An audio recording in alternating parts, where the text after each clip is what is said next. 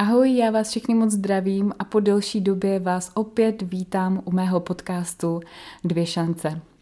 Já doufám, že se máte všichni moc krásně. Je pravda, že jsem se nějakou dobu neozvala. Myslel jsem si, že intenzita nahrávání podcastů bude taková častější, protože na začátku jsem měla obrovský plány, ale vstoupilo do toho pár takových věcí, takových hodně jako příjemných věcí, o kterých jsem nevěděla, že se letos budou dít. A to je svatba a stavba. Je to takový jako uh, zvláštní spojení, protože uh, co se týká svatby, tak uh, letos mě vlastně v únoru přítel požádal o ruku. No a vzhledem k tomu, že jsme se rozhodli, že tu svatbu chceme stihnout ještě letos, tak uh, všechno směřujeme na červenec, kdy teda už máme termín svatby.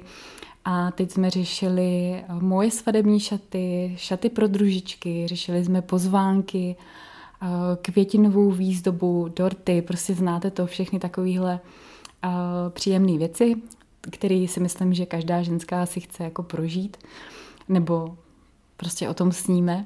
Takže já jsem se teď snažila naplno věnovat tomuhle, protože si říkám, že to je snad, doufám, věřím v to, opravdu jednou za život.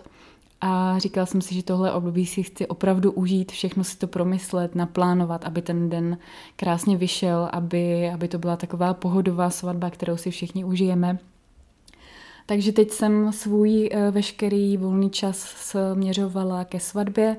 No a vzhledem k tomu, že do budoucna chceme s přítelem bydlet v domečku, tak teď řešíme prostě i stavbu. A to už jsou takové jako horší trošičku povinnosti, protože to už je daleko složitější než svatba. A je pravda, že nám tady ty věci zabírají dost času a už nezbývá tolik na další nějaké aktivity. Takže i když plány byly trošku jiný, tak teď asi ta intenzita bude prostě podle toho, jak bude čas. Takže doufám, že mi to tak nějak trošku prominete a určitě věřte, že chci natáčet dál, že tím, že jsem odvykládala nějaký svůj příběh, tak určitě nekončím. Baví mě to a hlavně mám zájem na tom, aby se do registru dárců přihlásili další lidé, takže v té činnosti chci určitě pokračovat a díky tady té činnosti taky třeba někoho motivovat, aby se šel zaregistrovat, protože si myslím, že každý pacient si zaslouží svoji druhou šanci. Ale to už asi všichni ode mě znáte. Takže já jsem si tady dneska nalila skleničku bílého vína, protože venku je opravdu hnusně a prší, takže po delší době jsem si říkala, že si dám skleničku, sednu si tady a zkusím něco natočit, tak doufám, že se mi to tak nějak povede. Protože ačkoliv jsem vypustila díl o transplantaci už před nějakými třemi týdny, tak jste mi potom psali, že se vám to zdálo docela krátký, že jsem to možná dost osekala a že jsem třeba taky úplně neřekla všechno, co jste chtěli slyšet. Takže jsem vám dala prostor pro otázky a mám tady napsáno pár nějakých bodů, kterých bych dneska ráda přednesla, protože já jsem nad tím potom přemýšlela a měli jste pravdu. Já jsem ten díl asi docela dost osekala, protože jsem se bála, aby to nebylo zbytečně dlouhý. Jak jsem říkala už xkrát, tak tohle je téma, který prostě um, bude zajímat jenom určitou skupinu lidí, protože někteří lidé prostě na tohle, ne že nemají, tohle je asi ten špatný jako hm, popis, ale někdo prostě tyhle věci jako nechce vnímat, nechce je slyšet a jsou lidi prostě, kteří si myslí, že tohle se jim nemůže stát, ale to vůbec jako takhle není, jo. Já jsem si taky myslela, že když jsem do té doby zdravá, do nějakých dvacet sedm, tak je to všechno v pohodě, ale občas vás ten život vyvede prostě z omylu.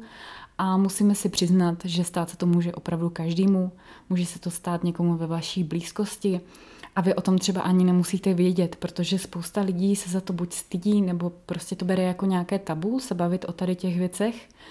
Takže já k tomu zase přistupuju tak, že když o tom budu mluvit, tak to můžu více dostat mezi lidi.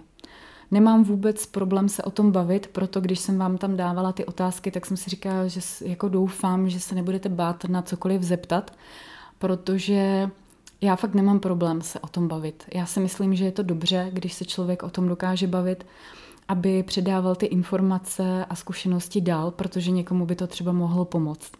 Takže pokud byste třeba měli i teď něco, co vás zajímá, tak se určitě zeptejte. Musím říct, že některé věci tam samozřejmě nebyly řečeny záměrně, protože já mám v plánu nahrávat o tom i další díly a nechtěla jsem všechno říkat jakoby jenom v tom hlavním díle o transplantaci, takže prostě to nějak zkusíme. První otázku tady mám, nebo ne vlastně, začnu teda něčím jiným ještě. Já jsem v té minulé epizodě zapomněla říct, že jsem potom už nějak po té transplantaci, já nevím, jestli to bylo týden nebo dva, měla zvýšený C R P. Takže se řešilo vlastně, že mi nasadí antibiotika a já jsem tím pádem na čtrnáct dalších dní měla nasazená antibiotika a tím se můj odchod domů vlastně prodloužil. Ale tehdy mi bylo řečeno, že ono je to vlastně dobře, když to vaše tělo reaguje, ať už je to jakkoliv na ten štěp od dárce, takže i když já jsem byla psychicky na dně a brala jsem to jako něco, co mě zase oddálí ten příchod domů, tak uh, jsem si na jednu stranu říkala, že teda asi se něco opravdu v té kostní dřeně děje a uklidňovala jsem se teda tím, že je to dobře. Nakonec uh, pan doktor říkal, že by to mohlo být i tím žilním katetrem, který jsem měla zavedený do třísla, že už tam byl moc dlouho, takže šel vlastně okamžitě pryč. No a já jsem potom dostala zavedený ten pik, jak jsem už vám o tom říkala, přes který mi mohly vlastně podávat všechny nějaké další věci, co by byly potřeba. A samozřejmě mi z toho odebírat i krev. Takže to jsem tam tak nějak v tom díle zapomněla říct. Tak jsem to tady chtěla ještě zmínit, protože jakmile jsem si to poslouchala ještě potom několikrát, tak jsem si říkala, tyjo, mě tady ta část toho úplně vypadla. Nevím, jakým způsobem se to stalo, ale prostě bohužel. Um, pak jste mi psali, co jsem třeba celé dny v té nemocnici dělala. No ten program nebyl úplně moc zajímavý, protože tam se jako nic moc dělat nedá. Měla jsem tam televizi, měla jsem tam rotoped, protože uh, pacienti, kteří třeba jsou po té transplantaci a byli na tom hůř než já, uh, třeba pohybově, uh, tak tam měli k dispozici rotoped.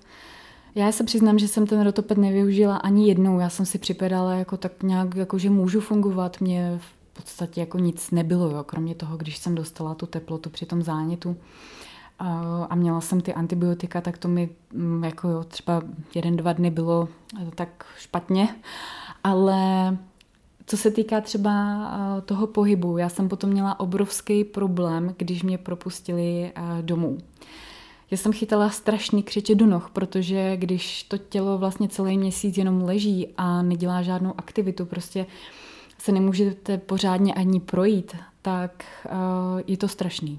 Takže měla jsem takový fakt jako hodně zesláblý tělo a při nějaké rychlejší chůzi už mě brali ty křeče do noh, takže to bylo takový nepříjemný. Ale uh, nevím, jestli jsem to říkala v tom minulém díle, ale ke konci toho uh, mýho pobytu v nemocnici, myslím, že už to bylo nějak poslední týden, kdy už jsem se dostala na nějakou bezpečnou hodnotu, co se týká krvinek i destiček, tak mě teda sestry pustily na chodbu, abych se tam šla aspoň trošičku projít, takže už uh, jsem mohla i jakoby do toho prostoru té transplantační jednotky a nemusela jsem být už jenom na tom pokoji. Ale je pravda, že já jsem se nějak extra nechtěla úplně procházet, protože potom je hrozný zase ten pocit, kdy vás zase zpátky jako zavřou na ten váš pokoj. A to já už jsem nechtěla tak nějak zažít. Protože uh, byla jsem venku jednou v podstatě a nebylo to takový příjemný vracet se zase zpátky uh, do toho pokoje, kde víte, že ještě nějakou dobu budete muset být a nevíte, kdy vlastně vás propustí domů, kdy už to bude možný. Takže ten můj program nebyl úplně uh, záživný, já jsem tam měla s sebou nějaké knížky, jak jsem říkala, a měla jsem tam i tablet a notebook, takže měla jsem k dispozici Netflix, mohla jsem se dívat na Netflix, ale já jsem většinou měla, možná se tomu budete smát nebo si říkat, že jsem trapná, ale já jsem měla prostě v televizi takovou sérii pořadů, které šly po sobě. Bylo mi úplně jedno v podstatě, co tam běží, protože, jak jsem říkala, byla jsem psychicky jako asi nejvíc na dně za celý svůj život. Takže uh, běžel tam prostřeno, běžel tam, uh, já nevím, snad kutiltym nebo něco takového. Uh, pak jsem se dívala na Krok za krokem, no a nakonec uh, Musil a jeho nějaký tam vztahy. Neříkám, že něco z toho jsou špatný pořady, něco lepší. Jako je to na každém, kdo jaký má žánr vytříbený, ale prostě to byla taková klasika. Já už jsem se na to v podstatě těšila, protože každý den byl stejný, takže jsem si potřebovala udělat nějaký takovej svůj režim a jela jsem vlastně podle tohoto. Takže nic extra zajímavého, ale... Takhle to hold bylo. Já jsem prostě nepotřebovala uh, nějaký extra záživný program tam vytvářet, protože já jsem ani nemohla. Já jsem fakt na tom byla tak psychicky uh, špatně, že mě v podstatě nic nezajímalo. A když jsem třeba telefonovala se svou rodinou nebo s kamarádkama, což byla teda taky um, jako taky dlouhá doba, jak jsem vlastně vyplňovala ten čas tam, tak jsem kolikrát nepotřebovala ani mluvit. Já jsem potřebovala jenom poslouchat, že tam opravdu na druhém konci někdo je a že tam je nějaký pohyb. Jo, mamka se mnou kolikrát, když to řeknu takhle, jako vařila, nebo prostě jsem ji měla na drátě zrovna, když šla na procházku se psem. Jo, a takhle jsme si volali se všema členama rodiny prostě v průběhu těch dní a vždycky se mě snažili prostě ten den nějak jako kontaktovat, vzbudit ve mně lepší, lepší náladu a tak, ale ono to vždycky úplně nejde. Fakt jsem kolikrát měla pocit, že vůbec mi to nejde jako přes to hrdlo, abych jako něco říkala. A úplně nejhorší byl předposlední den, kdy pan doktor říkal, že teda to vypadá, jako že bych mohla jít domů. Už nějakou dobu říkal, že by to mohlo jako klapnout. A že uvidíme podle výsledků, no a já nevím proč, já jsem se prostě v tom potřebovala utvrdit, že to teda jako opravdu klapne. A on říkal, že se za mnou ještě zastaví v ten den a bohužel se nezastavil a já jsem prostě si nějak v hlavě vydedukovala, že teda asi domů jako nepůjdu, že jako za mnou nepřišel, tak to asi jako úplně dobře nevypadá. A to byl den, kdy jsem asi poprvé vlastně za celou tu dobu brčela v nemocnici. Bylo to večer a už jsem fakt jako byla psychicky hodně vyčerpaná. Říkala jsem si, tyjo, jestli to prostě neklapne a já v ten pátek nepůjdu domů a budu tady muset být ještě celý víkend, tak to už asi jako nezvládnu. Ten den jsem pamat, si pamatuju, že jsem telefonovala i se svým strýcem, který mi teda potom zpětně říkal, no jako, že to bylo úplně hrozný, že vůbec jako nevěděl, jaký téma se mnou navázat ke konverzaci, protože já jsem byla úplně mimo. Ale já jsem fakt myslela na tu jednu jedinou věc, že už chci jít konečně domů. Takže to si uvědomuji, že to byla fakt taková jako poslední kapka, kdy jsem teda poprvé brečela a říkala jsem si, že vlastně to není vůbec jako špatný, že brečím až jako předposlední den, protože, protože bych čekala takhle zpětně, že to přijde asi daleko dřív, jo? Že, že ty slzy prostě přijdou dřív, ale bylo to takhle, takže... Hold, přijít to asi muselo. Takže ten program nebyl, nebyl fakt úplně nějaký jako extra výživný, protože vy se soustředíte hlavně sami na sebe a ono už tak, jak jsem říkala, když přijdete o vlasy, tak je to takový pro ženskou, je to fakt hodně psychicky náročný, si myslím.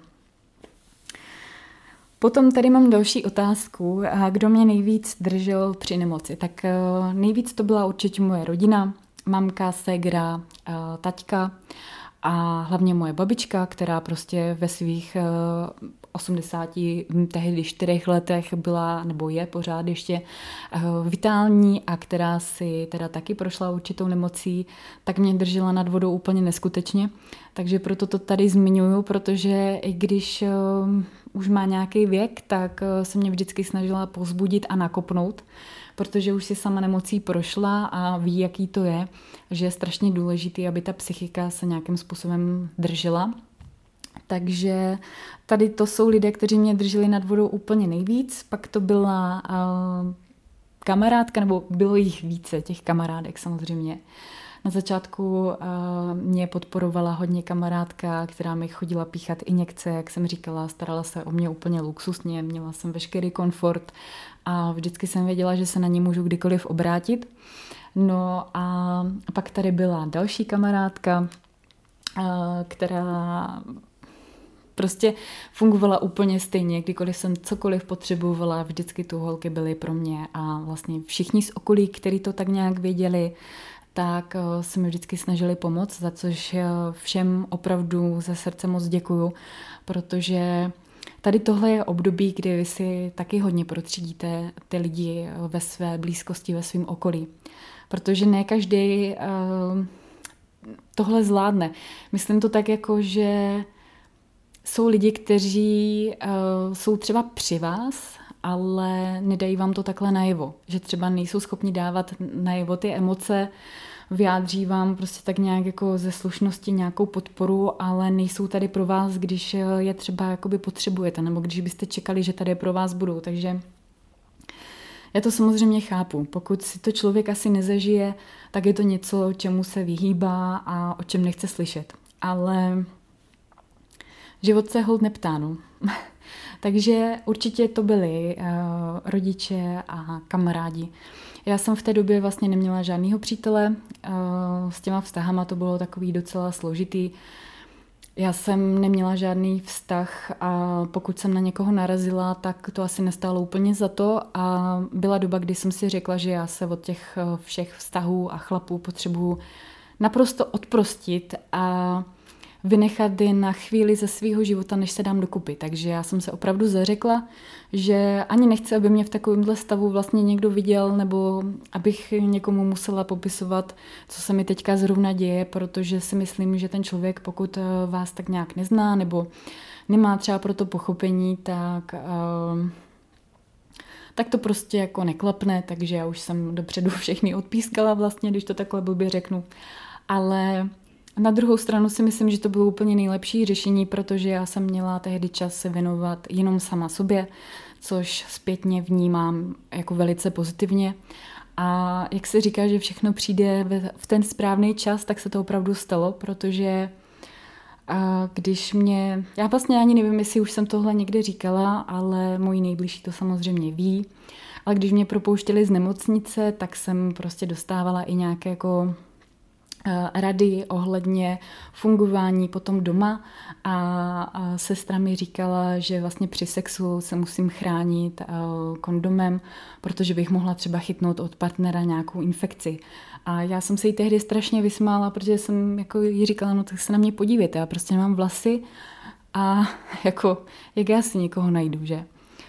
No a strašně jsem se pletla, protože dva měsíce po transplantaci jsem poznala svýho Kubu, kterýho si teď v červenci beru a jsem za to úplně nejšťastnější. Nikdy bych tomu nevěřila, že vlastně v období, kdy je člověk nejvíce jako na dně, tak potká svou životní lásku, svýho životního partnera, což je vlastně takový jako paradox, protože do té doby jako, do té doby jako vůbec nic, jo. Takže já na to uh, období vzpomínám ráda, protože mě to přineslo uh, mýho Kubu. takže, takže asi tak, to by bylo tady k téhle otázce. Potom tam byla další otázka vlasy. Jak to mám s vlasama? Jestli mi rostou, nebo jak to vlastně vypadá? Ono je to takový možná těžký, pokud jste na mém Instagramu uh, třeba úplně nový, nebo tak. Já jsem si říkala, že je možná složitý se v tom tak nějak zorientovat, protože já tam mám vlastně fotky z průběhu nemoci, ale fotky i ze současnosti, takže možná pro nově příchozí je to takový horší na orientaci. Každopádně já jsem přišla o vlasy den před odchodem z nemocnice, ale bylo to jako, jak už jsem vysvětlovala minule, že uh, už se to jako nedalo. Vyčesala jsem si strašně moc vlasů, takže prostě šly dolů. Ale musím říct, že jsem asi jako úplně plešatá nebyla, i když uh, mi to sestra teda jako ostříhala hodně, uh, dá se říct jako skoro do plešata, tak uh, jsem tam nějaký vlasy pořád měla a řekla bych, že hned mi začaly růst nový. Takže Já jsem jako nějaký extra problém s tím, že by mi nerostly, neměla. Jedla jsem na podporu nějaký vitamíny, který jsem jedla ještě třeba rok potom, ale mě ty vlasy po té chemoterapii rostly sami od sebe, jako si myslím, dost rychle. Je teda pravda, že jsem měla uh, trošku jiný odstín než ten můj původní, ale neměla jsem s tím žádný jako extra problém. Já bych právě o vlasech chtěla natočit ještě takovou zvlášť epizodu, protože si myslím, že tohle je taky obrovský téma a myslím si, že k tomu mám ještě hodně co říct, protože já jsem asi z celé svojí léčby nejvíc prožívala právě ty vlasy. Myslím si, že kdo to zažil, tak asi pochopí, že pro ženskou to není úplně jednoduchý, ale často se setkávám s tím, že to okolí to vidí jinak, takže určitě si tady toto téma ještě nechám na nějakou další epizodu, abych vám ještě dovysvětlila to, co, to, co vám chci předat. Takže teďka už teda vlasy mám, mám takový jako krátký mikádo.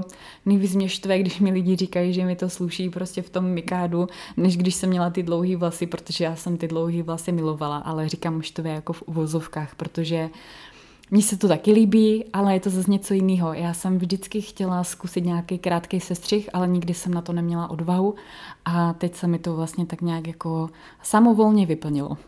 Takže tak bych to shrnula. Potom tam byla otázka, jak vlastně dlouho trvá, než se člověk dostane do takového toho klasického režimu, nebo jestli vůbec se dostane tam, kde byl. No, Uh, taky to souvisí s tím, co chci natáčet ještě později, ale tak nějak to můžu shrnout. Uh, já jsem vlastně transplantaci postoupila v červnu a až do konce února dalšího roku jsem byla na neschopence, protože už mi končil jakoby takový ten rok, kdy vy můžete být na neschopence a potom už musíte řešit invalidní důchod. Takže vzhledem k tomu, že já jsem neschopenku začala v únoru, tak mi to končilo i v únoru a tím pádem Um, já si myslím, že ten pik mi vytáhli třeba tak v září, říjnu, jo? Že už jsem vlastně nepotřebovala, uh, aby mi brali krev tak často, takže uh, byl mi vytažený pik. Měla jsem samozřejmě do určité doby držet dietu a brala jsem léky, myslím si, že tak do toho ledna, února, kdy jsem právě tu neschopenku tak nějak už ukončila a kdy jsem naskočila do práce. O tom bych se třeba ráda někdy taky zmínila, protože já jsem vlastně ve svém životě udělala docela velkou změnu. Já jsem po nemoci prostě dala okamžitě výpověď ve své dosavadní práci a našla jsem si jinou práci, která je zaměřená úplně na něco jiného, než bych si kdy mohla myslet, že budu dělat. Takže tohle mi taky hodně dalo do života a třeba se k tomu někdy dostanu. Ale je pravda, že kromě nějakých aftů, který jsem měla asi někdy v srpnu po té transplantaci, tak jsem neměla potom žádný jako nějaký extra problémy. Ty afty to bylo takový jako horší, protože mm, afty na to mě strašně upozorňovali v nemocnici při hospitalizaci, že vlastně si nemám jakoby nějak extra čistit zuby, jenom si je vyplachovat. I jsem to říkala v minulém díle, protože často pacienti, kteří mají oslabenou imunitu, trpí právě na afty v puse a tak dále. A je to opravdu hodně nepříjemný. Musím říct, že jsem to zažila v tom srpnu a jako říkala jsem si, že teda klobouk dolů, kdo to zvládne přes celou tu léčbu, protože jsou pacienti, kteří to mývají jako standardně. A mně se to naštěstí v nemocnici vyhlo, ale pak mě to potkalo doma. A je pravda, že se mě ty afty držely asi čtrnáct dní. A já jsem pořádně nemohla jíst, pít, jo. Já jsem strašně zhubla v té době. A už jsem si sama říkala, jako, že se cítím tak jako, jo, jak kdyby do mě měl někdo jenom pinknout prstem a já bych se měla vyvrátit. Prostě jsem byla strašně taková slabá. Měla jsem teda zvýšenou teplotu u toho, ale byl to jediný takový problém, který po té transplantaci nastal a naštěstí docela jako rychle odezněl. Říkám si, že mohlo být hůř, protože to tak jako slyším nebo snažím se občas nějaký příběhy jako si přečíst a nasát nějaký nový informace, tak si myslím, že jsem ten průběh měla ještě zlatý. Každopádně to byla jediná taková komplikace, no a potom jsem teda, pravda, prodělala covid. Já jsem v únoru nastoupila do nové práce, byla jsem tam měsíc a v březnu téhož roku jsme celá firma chytli covid. Na to já jsem právě čekala, jak moje tělo bude reagovat, protože COVID byl vlastně jedna z věcí, které jsem se strašně bála. V období, kdy já jsem řešila transplantaci, kdy jsem řešila ten potransplantační režim, tak prostě COVID byl pořád v kurzu, když to tak řeknu, jako v úvozovkách. A já jsem se bála, co to s mým tělem udělá, když ho dostanu. Protože myslím si, že kdybych ho dostala před tu transplantací, tak by to bylo asi špatný.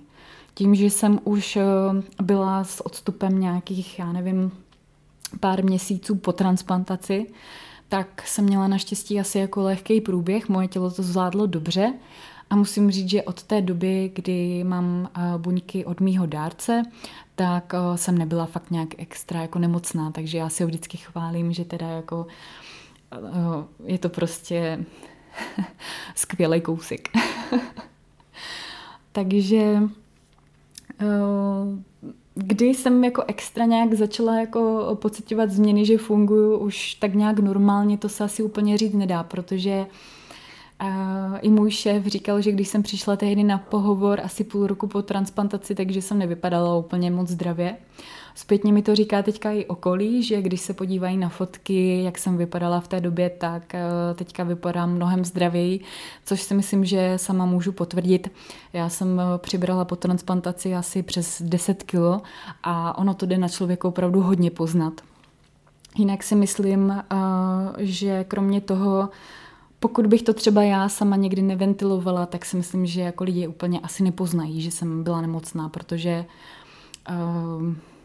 to nemáte, jako nevím, prostě i když jsem přišla o vlasy, měla jsem parouku, tak uh, si myslím, že byla docela taková jako důvěryhodná a že spousta lidí by to opravdu jako nepoznalo. Třeba z fotek uh, si myslím, že vůbec, jo. Naživo už potom, jo, ale jinak uh, si myslím, že ne, takže já až teď postupem času se už tak nějak jako cítím líp, ono tomu chce opravdu dát ten čas, protože všechno není hned.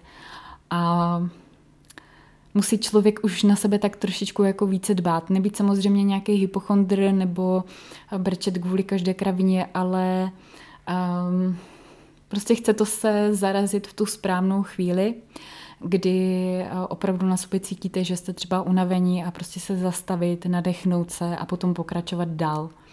Takže já už naštěstí tady tohle umím trošičku odfiltrovat, už když na sobě cítím, že mi třeba není úplně nejlíp, tak vím, že to tak musím zastavit, jo.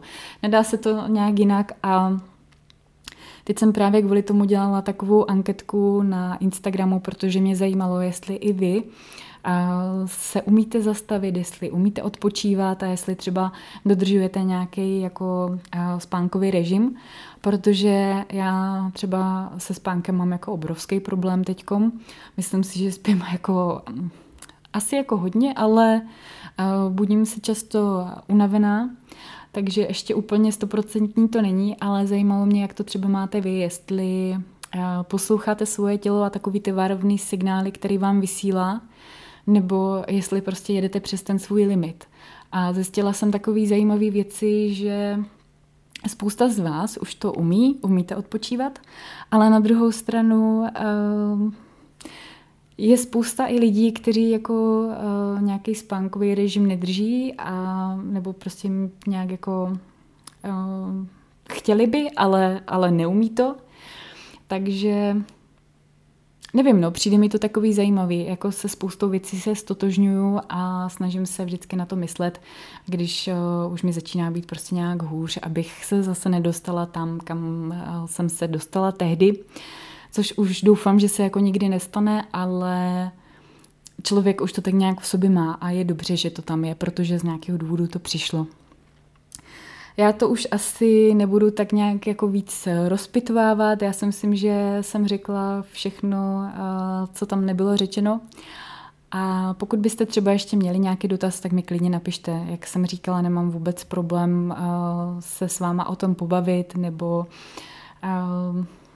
prostě odpovědět na jakýkoliv dotazy, protože určitě je potřeba, aby se tady tohle vědělo.